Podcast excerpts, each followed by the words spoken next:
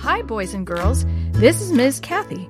I'm so happy you've joined me today for another story just for you. Chapter 4 SOS. I didn't know that much stuff could fit in there, Grandpa said as he watched the pile in Willie's lap growing higher. What are you looking for? Willie sighed. Oh, Grandpa, I was so sure Jesus had given me a good idea, but you don't have a flashlight. Willie's voice sounded almost like a wail. Sure, I have a flashlight. It's right here under the dash.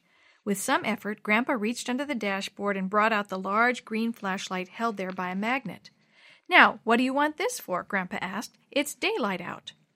But it won't be daylight tonight, Willie said, happily pushing the flash button on the flashlight. Did you forget, Grandpa? We know the Morse code. Grandpa slowly stroked his chin and said, Yes, I guess I did. You're right. Jesus did give you a good idea. I've been worrying about our headlights facing away from the road, and here you thought of the flashlight. Good thinking. I thought of using the horn to get someone's attention, but I tried it, and it doesn't work. Willie held up his hand. Listen, Grandpa, he said in a whisper. Hear that? Off in the distance, they could hear the sound of a motor.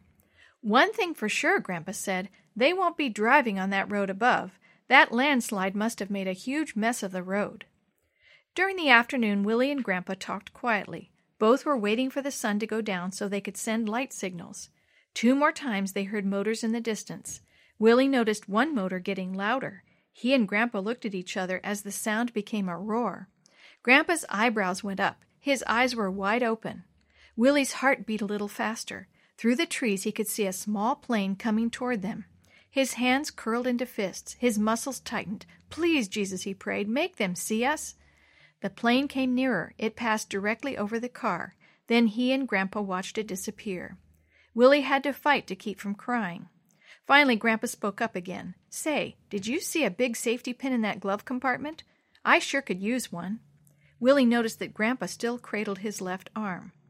I don't remember, Willie said as he opened it up and began to pull the paper and maps out again. Here's one, he said, holding it out to Grandpa. What are you going to do with it? You'll have to do it for me, Grandpa said. Can you manage to pin the cuff of my sleeve to my shirt pocket? Pin it here where I'm holding it. It'll make sort of a sling. Then my arm won't hurt so much. Ah, that's much better. Dear Jesus, Willie prayed in his thoughts, we do need to be rescued. I'll send the signals when it gets dark. Won't you please send someone to see them? Willie picked up his water bottle and took a sip. Grandpa looked at him with concern.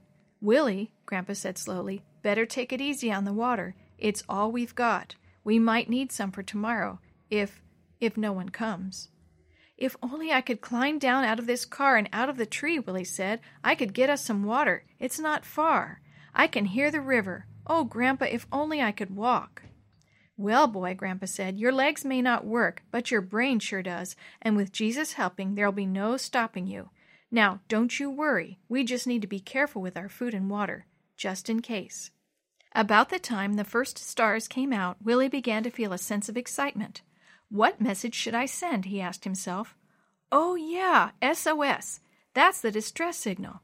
Let's see. Three dots, three dashes, three dots. Three short flashes, three long flashes, three short flashes. That won't be too hard.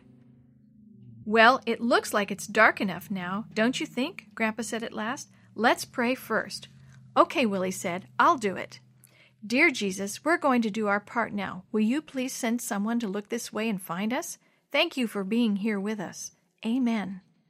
Amen, Grandpa added. Then he reached awkwardly to the left side of the dashboard with his right hand and turned on the car lights. Only one light came on. It lighted up the tree trunk right in front of them, making eerie shadows in the branches. Willie held the flashlight out the window, pointing it up the hill behind them. His thumb on the flasher button, he sent dit dit dit da dit dit dit dit dit dit da dit dit dit. He flashed the SOS about twenty times. Please, Jesus, he prayed silently, let someone see it. Please, Jesus. He strained his ears to hear sounds, any sounds that might mean rescue.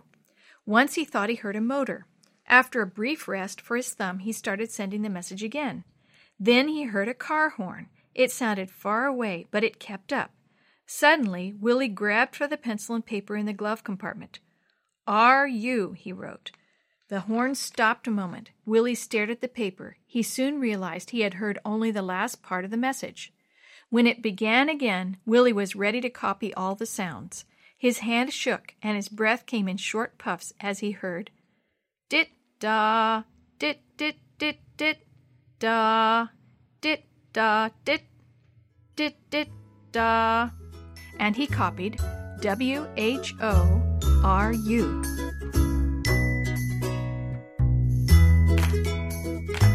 The story you have heard today is a chapter of The Shoebox Kids, Book 8, The Rock Slide Rescue, written by Sandy Zaugg, edited and created by Jerry D. Thomas, and used with permission from the Pacific Press Publishing Association.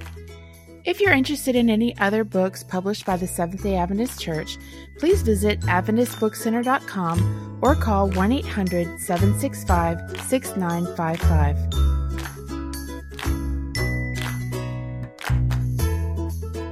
This podcast is a production of the Carolina Conference of the Seventh day Adventist Church.